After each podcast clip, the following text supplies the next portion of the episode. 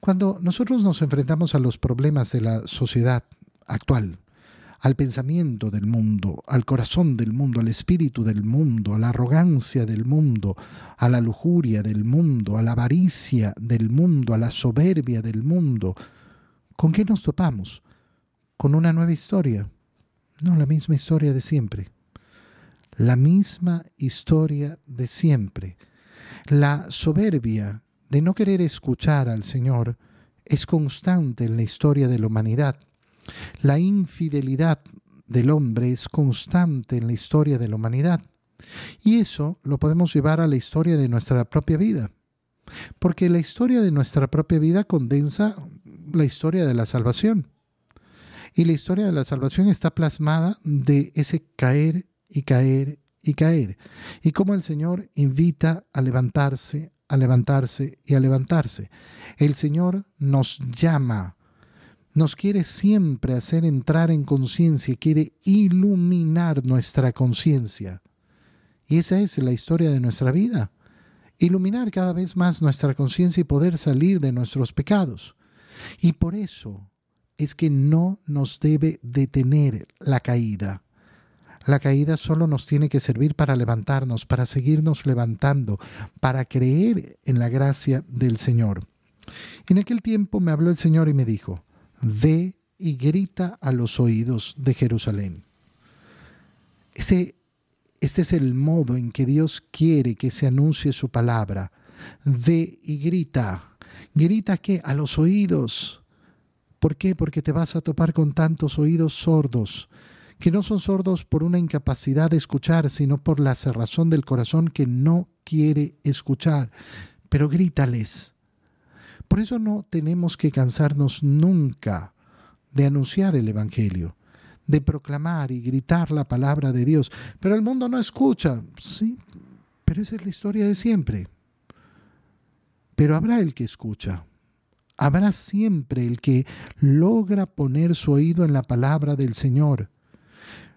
La vida de un sacerdote, gracias a Dios, está plasmada de esto.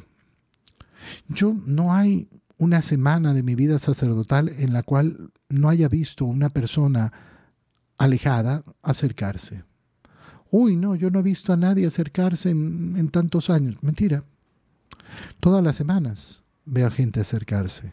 Todas las semanas me tocan personas que me dicen, llevo tanto tiempo lejos del Señor. Y, no quiero seguir así. No quiero seguir así. Y uno dice, bueno, ¿alguien escuchó? Esta semana uno escuchó. son muchos, muchos. No hay que vivir en la amargura. No, el mundo está perdido. El mundo siempre ha estado perdido. El mundo tiene salvación por Cristo y por aquellos que escuchan a Cristo. Y la salvación está al alcance de la mano. No es que el mundo está perdido. Hay que tener mucho, mucho cuidado con esas visiones pesimistas de la existencia. Esa, esa visión, ah, no sirve de nada, no sirve de nada. Bueno, no sirve de nada en términos humanos, puede ser. Pero nosotros trabajamos para el Señor sabiendo que es el Señor el que hace. ¿Y que nos ordena el Señor? Anda y grita a los oídos. Aún recuerdo el cariño de tu juventud y tu amor de novia para conmigo. ¿Cuántas historias de esas personas que vuelven, vuelven después de tanto pecado, de, tanto, de tanta lejanía de la gracia de Dios? Y es, pucha, yo de joven estaba tan pegado, estuve en un colegio católico, yo pertenecía a los grupos, yo estaba en la parroquia, yo estaba no sé qué. La historia del amor juvenil de la cual está hablando el Señor, ese amor de juventud, ese amor de novia, cuando me seguías por el desierto, por una tierra sin cultivo, ¿qué veías? No veías nada. ¿Qué tenías? No tenías nada y sin embargo me amabas. ¿Por qué? Porque estabas enamorado de mí. Qué importante es siempre querer conservar el corazón enamorado del Señor querer conservar el corazón enamorado del Señor, entregarse al Señor y recuperar siempre, estar recuperando, recuperando ese primer amor, recuperar esa juventud, un corazón joven. a pesar de la edad, a pesar de los años, un corazón joven que quiere amar al Señor, que está enamorado del Señor. Israel estaba consagrado al Señor como primicia de su cosecha y por eso era cuidado. Quien se atrevía a comer de ella cometía un delito y la desgracia caía sobre él. ¿Por qué? Porque yo a mi novia la cuidaba. Yo a mi esposa la cuidaba. Fíjate cómo nos está hablando el Señor, nos está diciendo cómo nos cuida cuando nuestro amor se desboca por Él, cuando nuestro amor se dirige hacia Él, cuando somos enamorados del Señor. Yo los traje a ustedes a una tierra de jardines para que comieran de esos frutos. Pero llegaron y profanaron mi tierra, convirtieron mi heredad en algo abominable. Es decir, cuando les he dado, no han sabido reconocer lo que les he dado acción de gracias. Si tú no quieres ser ingrato con Dios, acción de gracias por cada cosa que tienes, por cada cosa que hay acción de gracias, una acción de gracias constante, que llegue a agradecer por lo bueno y por lo malo, que agradezca por todo, que agradezca en todo momento, que agradezca siempre, corazón agradecido, corazón agradecido con el Señor, porque el que deja de ser agradecido se olvida, se olvida del amor. Los sacerdotes ya no hablan de Dios me llamó mucho la atención una vez, eh, lo he contado muchas veces en alguna peregrinación a México, donde estábamos celebrando la misa en algún pueblito, no, no, me acuerdo qué ciudad, qué pueblo, no sé.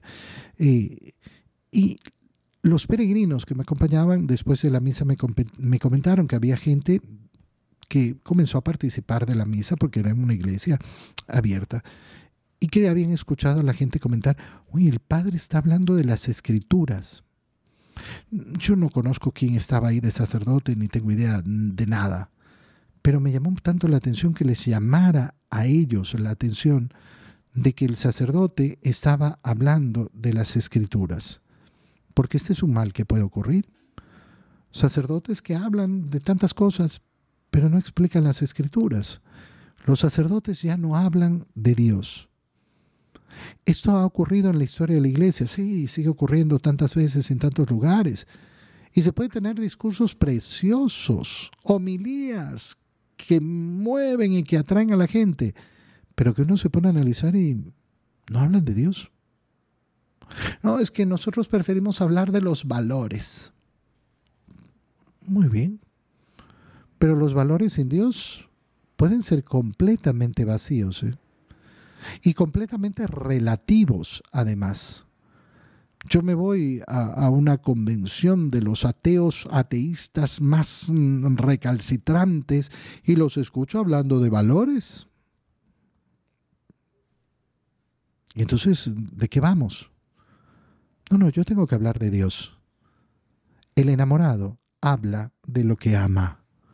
Los sacerdotes no hablan de Dios, los doctores de la ley no me conocen, los pastores han profetizado en nombre de Baal y adoran a ídolos. Espántense, horrorícense, porque dos maldades ha cometido mi pueblo. Me abandonaron a mí, que soy el manantial de aguas vivas, e hicieron cisternas agrietadas, es decir, no fueron capaces ni siquiera de guardar esa agua viva que les di. Todo aquello que les di lo desperdiciaron. Toda la gracia que nos da el Señor tenemos que conservarla, tenemos que guardarla. Te lo digo en palabras del Señor que son muy bellas.